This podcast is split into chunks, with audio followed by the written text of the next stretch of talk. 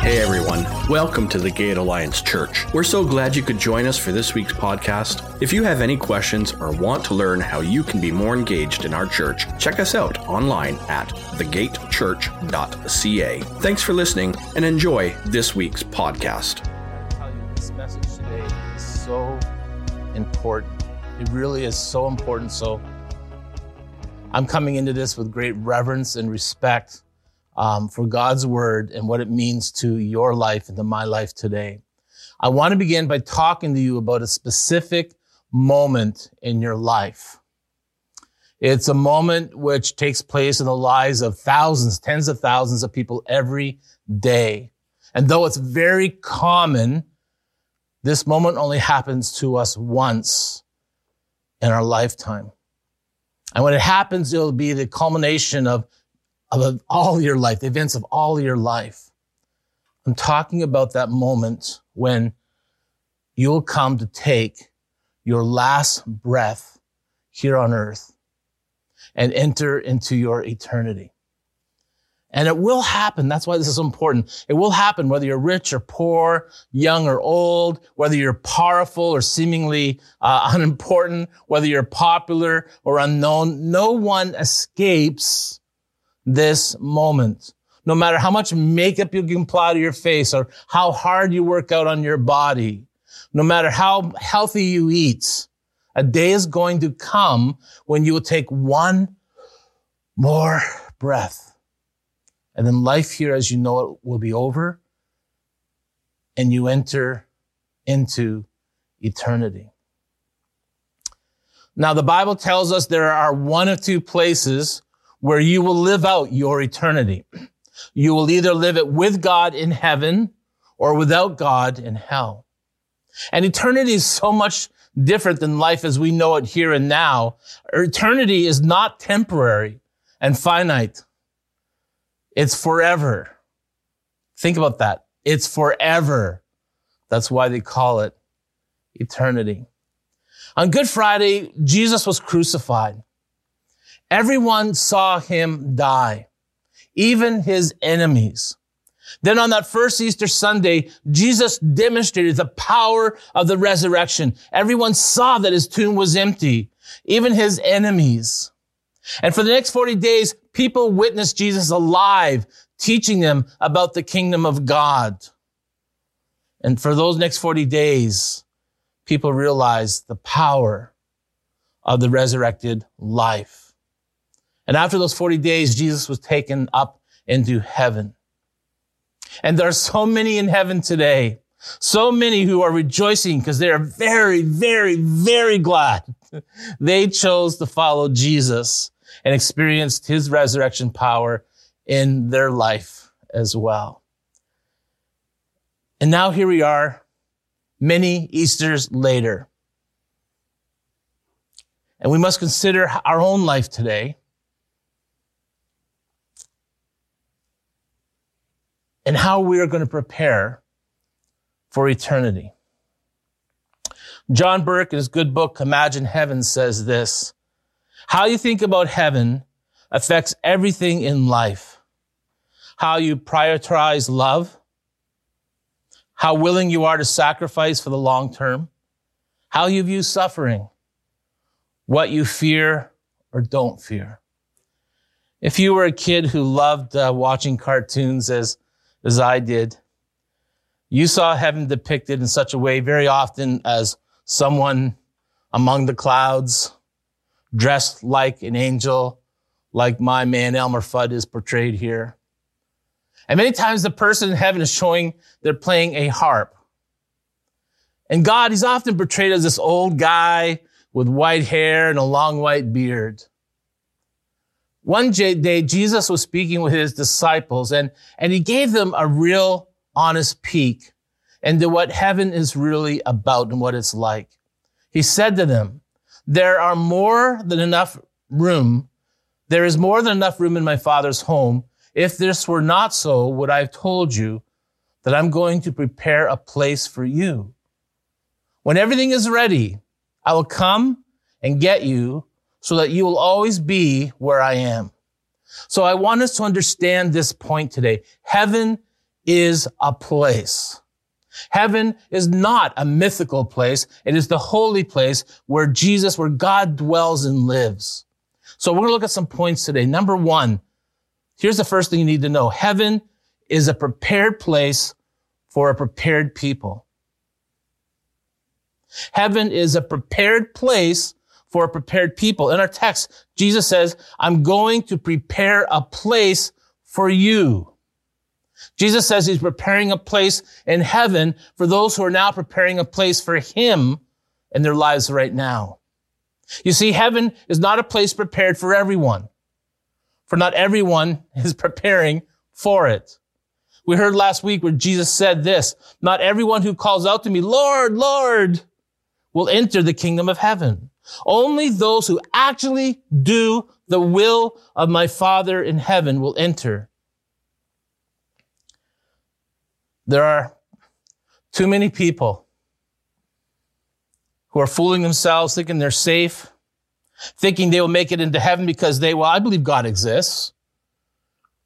Or I, you know, I think I'm a good enough person that I deserve heaven. Some may think because, well, I go to church and I've even helped out sometimes that that is enough to equip me, to prepare me, to ready me, ready me for eternity with God in heaven.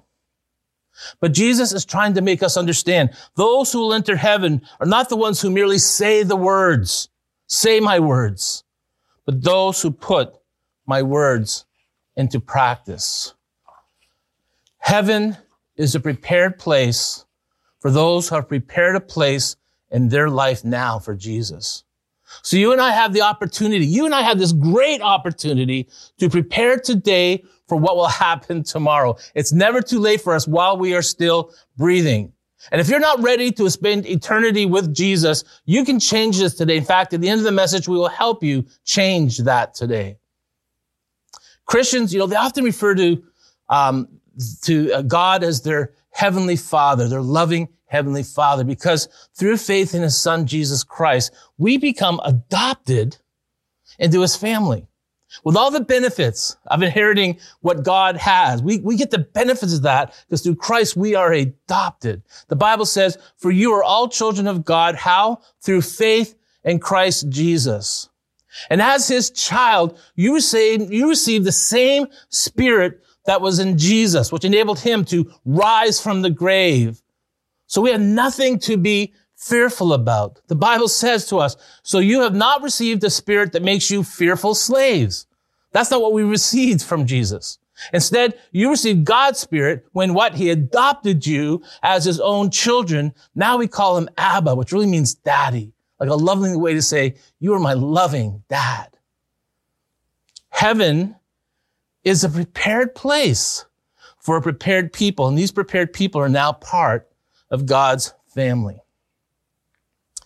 Um, in her little book entitled Heaven, My Father's House, Anne Graham uh, Lotz, daughter of the evangelist Billy Graham and his wife Ruth, writes this. This helps me to understand. I tell about people, she says, who want to visit my father's home in western North Carolina. They drive up the long driveway and come to the gate. They knock on the gate and say, Billy Graham, let us in. We've read your books. We've watched you on TV. We have written to you and we want to come to your house. My father says, depart from me. I don't know you. You're not a member of my family and you have not made any arrangements to come. But when I drive up, she says, that same driveway and knock on the gate, I say, daddy, this is Anne. I've come home. The gate is thrown right open and I go inside because I am the father's child. Because heaven is God's house. Because heaven is God's house, he has the right to decide who comes in and who stays out. He says he will welcome anyone inside his house, but they have to be born again into his family through Jesus Christ. And that is possible. That's available to you and I today. And it gives us a wonderful hope that when that time comes, we can have this assurance at the end of this journey that we'll step right into the Father's arms. We'll be welcomed there because we are one of His through Christ. We are His child. And I wonder if you have made the necessary preparations in your life today to come home to God on that day when you breathe your last breath here on earth. If not, again, later in this message, we want to give the opportunity to change your life forever. So heaven is a prepared place for prepared people. Number two, heaven is a place where we are forever healed in love. We are healed and loved. You know, we know that we live in a broken world. We, we, we get that. All of us have gone through times of hurt, times of pain, times of trial. We have stories where we have been sick, when we've been very much afraid. And heaven, all those fears and pain will dissolve. For Jesus says this about heaven, you will be always with me where I am. You see, where Jesus is, there is no sin.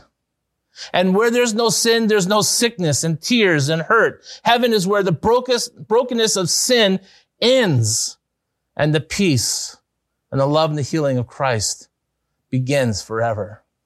The Bible is very clear about heaven. It says, look, God's home, right? This is his house. God's home is now among his people.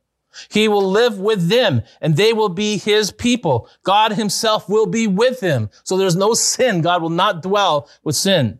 He will wipe away, he will wipe every tear from their eyes, and there'll be no more death or sorrow or crying or pain. All these things are gone. How long? Forever. I've always been fascinated with the stories of people who've had a little peek into heaven. Those who, for all intents and purposes, have died, have glimpsed into heaven, and were able to come back and tell us what they saw and experienced. Um, one of these was my dad. My dad was born to missionary parents in mainland China. And when my father was a boy in China, he became sick with a parasite that attacked his liver. And uh, later in life, um, in his late 20s, that, that, that parasite attacked again viciously. And he began very, to be very sick. And this was before they did liver transplants. While I was in hospital, surrounded with my, by my mom, his mom, my grandmother, and his brother, my uncle, he died and was gone. But then a few moments later, he came back. And he told my mom and those in the room he was heading towards heaven when he heard my mom calling out his name. And so he decided to come back. And I asked my uncle, you know, who was also there, I've heard my mom tell the story. I said, what did you, what did dad say to you about this experience? And so just recently he wrote me and he said this, your dad told me he was floating above the bed, looking down at himself and your mom. He heard her calling, but he told me he was so disappointed that she kept calling him because he was feeling so wonderfully at peace at what he saw and heard at the opening of a bright tunnel. He said he realized that he had a choice either to keep going towards the light or coming back. He told me that he, that he very reluctantly made the choice to come back because of the love and responsibility he felt for his family. And I think he lived for maybe a few more months, but then eventually died and went home forever. My dad was 30 years old. I was seven. And I've always been fascinated with that story. And if you heard his story, you hear this being told again and again. So I don't think it's coincidence. So I've been interested in talking to people. One of those was Todd Burpo, who wrote the book Heaven is for Real and his son Colton, experience that he had. And I had the opportunity to sit down with Todd uh, for a few days and had lunch with him and talk to him about these experiences just across the table, face to face. And it's just so exciting to hear um, what heaven, just understanding what is waiting for us. Uh, that book I mentioned earlier, Imagine Heaven, John Burke did some serious case studies. I mean, really, uh, very scientific, very thought out, well planned case studies into people who have had these same uh, experiences uh, going to heaven and coming back. And what I'm learning, what you learn from reading his book and, and the talking with others, is that those people, the central theme of what they first experience is a great love. The great love God has for them. People are overwhelmed by how much God loves him. One fellow in the book Imagine Heaven said, an astonishing love, a love beyond my wildest imag- imagining. This, this love knew every unlovable thing about me. The quarrels with my stepmother, my explosive temper, the sex thoughts I could never control, every mean selfish thought and action since the day I was born and accepted and loved me just the same. Not only will you be overwhelmed by how much God loves you, you will be aware of having a new body. It will be you, but without the aches and the pains of this fleshly temple we now have. Our new spiritual bodies are a promise to us from God. We read in the scripture and we heard it said this morning, for you know, when this earthly tent we live in is taken down, that is when we die and leave this earthly body, we will have a house, there it is again, in heaven. An eternal body made for us by God himself and not by human hands. We, we grow weary in our present bodies and we long to put on our heavenly bodies like new clothing. For we will put on heavenly bodies. We will not be spirits without bodies. So we're going to have bodies. While we live in these earthly bodies, we groan and we sigh. But it's not that we want to die and get rid of these bodies that clothe us, right? Rather, we want to put on our new bodies so these dying bodies will be swallowed up by life. And we would rather be away from these earthly bodies, for then we will be at home with the Lord.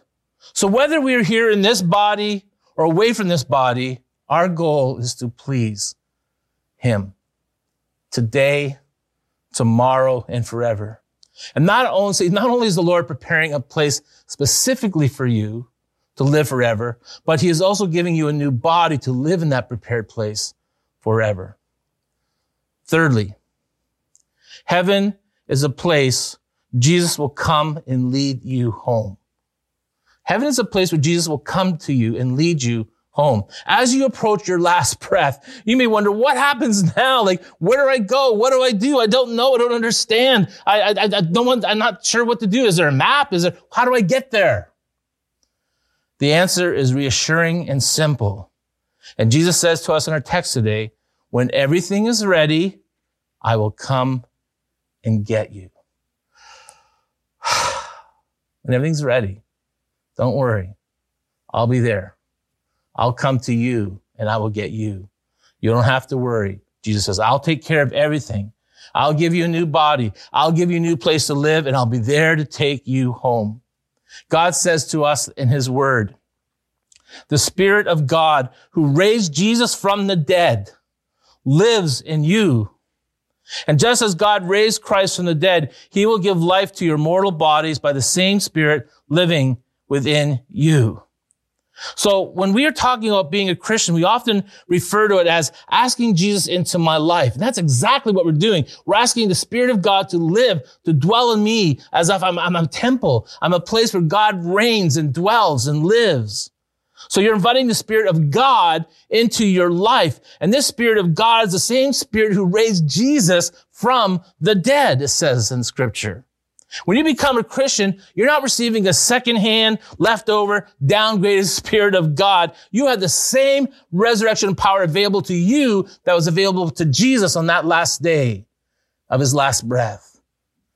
That is the promise of God. As Jesus rose from the dead, you will raise from the dead and Jesus will be there waiting and welcome you and taking you home. No wonder we celebrate this Easter event. And no matter what you've done, I mean, you can, you can make this decision today, no matter what you've done, no matter how deep the shame you carry in your life, Jesus will forgive you and live in you and he will carry you home. You just have to trust him. I've had the opportunity to be with quite a few people when they die, when they take their last breath. I think the most um, stunning one was when a man by the name of Noble died. And it's a long story. I'm not going to tell the long story, but let me just get to the very uh, short of it. Noble was uh, the man who was known as the um, town alcoholic. And uh, I had led his brother to the Lord earlier, a man who changed his life from not knowing God, the loving God, and people noticed the peace in his brother's life so much. They said, what happened? So at his funeral, I told people, this is what happened, Jesus. But his brother Noble had not accepted the Lord and he was living a very reckless life. And one day, uh, his sister-in-law called me and said, Noble's in hospital. It was a Saturday. Could you visit him? So I went in and I saw Noble. He was awake and just wanted to make small talk. Wasn't interested in spiritual things whatsoever. And so I said, okay, Noble, let me just pray for you and I'll come back and see you again. That was Saturday. On Monday, his sister-in-law called me back frantically. He's in a coma. He's not going to make it. Can you come? And I came right away, praying all the way to that hospital. God help me. Stand in the gap. I got to his hospital room and, and Noble was lying in his bed in a coma.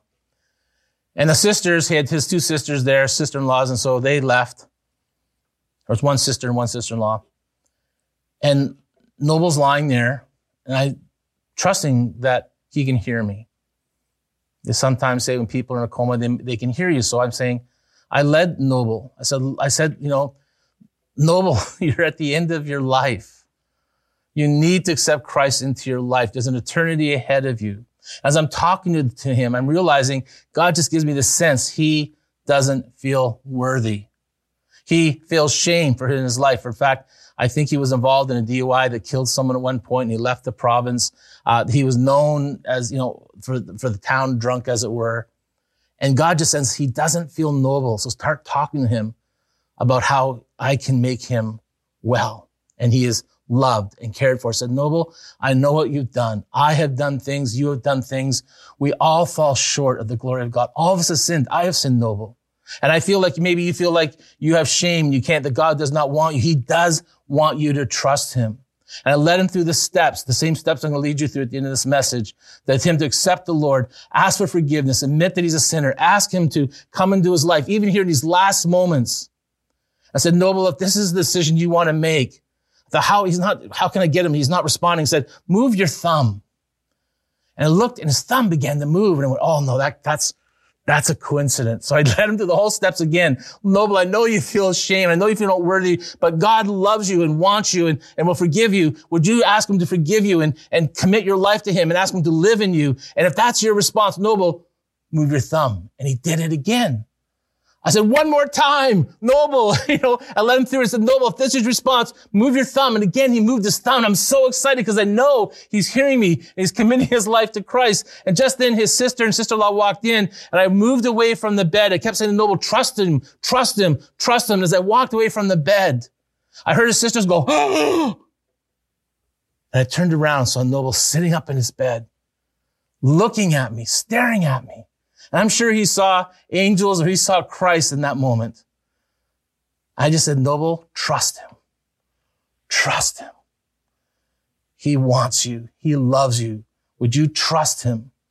And Noble looked and he laid back and he died. Do you know, I told that story oh, maybe 10 or 15 years later at another church far away. And after the service, a man by the name of Tony came up. And Tony was a, a man who just started coming to our church. He was a believer. He was involved in our missions to El Salvador. And Tony knew, God told Tony to come to that church that day, to come to that service, though he was attending somewhere else. And he walked up to me and he called out the names of those two men, Noble and his brother Lloyd, who, I, who we led to the Lord, and then said their last name. I said, Tony, how did you know their last names? I never mentioned their last names. He goes, I know Lloyd and Noble. They were my drinking buddies back in the day, those few hours away where they lived. And now I know I'm going to see them in heaven. And God just blessed us that day. That, my very first church where Lloyd and Noble lived in the community, we used to have an Easter sunrise service. And while it was still dark, we gathered. In fact, others in the community would come and gather in the sanctuary. And we had a little liturgical service in this little rural church up on Blue Mountain. And then at the end, we would go out and behind the church was this hill, big rugged hill, where we had put a cross, big, huge wooden cross. You could see it coming down the road and people would often come in and just look at it and, and see this cross. Often they would walk up to this cross. And on the Easter sunrise service, every morning we walked up to the cross as a church and we gathered around in a circle at the foot of this cross and we shared testimonies how God has been faithful to us in this past year. And after everyone testified, we would sing, He is Lord. He is Lord. He is risen from the dead. He is Lord. That cross became such an important, beautiful place. I would go up there often throughout the year and look forward to every Easter sunrise. And it got to be that I wasn't the only one who felt that way. For often you go up to that cross and you'd find someone who left their cremated ashes there. They asked for their ashes to be left at the foot of the cross as they embraced their new life with Christ. What a powerful symbol. I leave the old here. The ashes are here at the foot of the cross where Jesus transformed me and changed me. And now I am with him in a new body in heaven forever. And so we'd go up there and say, oh, someone's left their ashes. Another one has gone home. Finally, not only is heaven a place where God will come and get you and take you home, that you can trust him, Heaven is a place with lots of fun and joy. I don't know who had the idea or why the world thinks this is a boring place. I don't know. Heaven is fun. It's not boring whatsoever. The most common denominator of those who died that we talked about, those who died and come back, they don't want to come back. That's the central thing. They, they go to heaven and there's such a, the feeling of love and acceptance and warmth and a new body. They don't want to come back to earth. But for some reason, they do. I know my dad didn't want to come back the first time. He was very honest and said, I'm okay. He wanted my mom to know I'm at peace. This is a great place. Don't worry about me when I go. The Bible says, no, you have come to Mount Zion, the city of the living God, the heavenly Jerusalem. This is heaven and to countless thousands of angels. What? In a joyful gathering and a joyful gathering. That's what it's like. When Jesus talked to those three servants in his parable of the talents, the two who were faithful and were ready and prepared, to, they, they came to Jesus and Jesus said to them, you have been faithful. And what did he say? Well done, my good and faithful servant. You have been faithful in handling this small amount. So now I will give you many more responsibilities. Let's celebrate together. Come into my presence. Let's celebrate together. That's the most common denominator. Those who have had died, had a taste of heaven is this. They don't want to come back because heaven is a celebration. C.S. Lewis said it this way. Joy is the serious business of heaven. So this Easter, 2021, are you ready? Are you prepared for the most important decision of your life. How can you prepare right now to, for a life with God forever? I want to lead you through those, that. Number one, believe that you are loved and accepted by God. Just as I had to convince Noble, I know what you've done. We, I know, understand the shame. I have shame too, but understand that you are loved and, and God wants to accept you. Can you tell yourself that no matter what you carry, what other burdens of guilt you have, you carry with you? Believe that you are loved and accepted by God. Number two, admit that you are a sinner. Acknowledge your sins. Admit, I've fallen short. I am not, I am not worthy of, of, I, I've, I have sinned against God. And, you know, and even, you can even tell God, these are the sins. These are, I want you to confess these to you. I'm sorry for these. I'm aware of these. I aware how I've fallen short of what you would have me to be. And then commit your life to Christ. Accept what God has done through Christ by faith. Receive his salvation. Receive what Jesus did on the cross. Receive it for you personally. Make it personal. Jesus, I accept what you did on the cross. You paid for my sin. You paid the price that I should be paying, and you're doing it for me. I'm humbled. I surrender. I accept it. Thank you. And then finally, live a life of gratitude to God. You see, a lot of people think they live, do these rules and do these things to earn God's salvation. No, that is the response when you realize that I'm a sinner and God loves me and accepts me and Christ died for me, you want to respond in thanksgiving and thankfulness. You want to worship him. You want to sing about him. You want to know more about him. No one's making you. This is a natural response, a life of gratitude. I want to serve you. I want to know you. God, I, I'm so grateful for what you've done. I'm here out of my own will, wanting, wanting, wanting to know you and to serve you. For our take two today, we're going to change it up a little bit. Normally we say, take these two minutes and hear how, what God would have to say to you and how you'd respond to him. We'll still do that, but I want to put up these four steps again. And I want you to take these four minutes if you need to, to go over them and make them your own. Believe that you're loved and accepted by God. Take, take some time and just really trust when God says, I love you and I accept you. Admit that you're a sinner. Acknowledge your sins. Name them. Write them out if you need to be, and then delete them because God, number three, commit your life to Christ. He paid for those sins. He's deleted those sins. And then fourthly, live a life of gratitude to God. I will tell you, you will fail. I'm telling you that it'll be a journey. That's, that's our testimony. Don't let the enemy say, well, you'll never do it. You'll never good enough. You, you are now seeing God, the Father sees you as he looks onto his own son, Jesus Christ, who is perfect. Jesus lives in us. So he doesn't see Mark Royall. He sees the righteousness of Christ in me. Whew. But I live a life of gratitude. I'm not, I don't treat this lightly. I am serious. I am following him. I want to know him. I want to be obedient to him. Believe, admit, commit, and live a life of gratitude. Let's take those two minutes and, let, and let's meet with the Lord.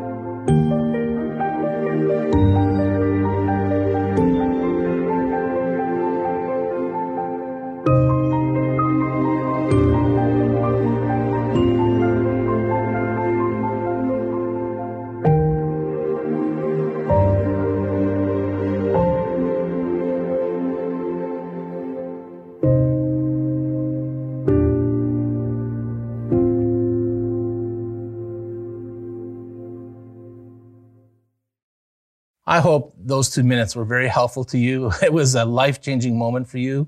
I just want to close this Easter service in prayer. Let's do that together. Oh, Father, thank you for revealing your love, your plan of salvation to us today. My heart is saddened for those, God, who, who don't want to hear it, who don't want to face it, God. I don't understand why, but God, I thank you for these here today who have said, God, I need to talk to you about my eternity and have taken those steps. God bless them, encourage them, help them as they journey through life and, and the successes and the trials, and you'll be there. And the failures, you will forgive them when they ask.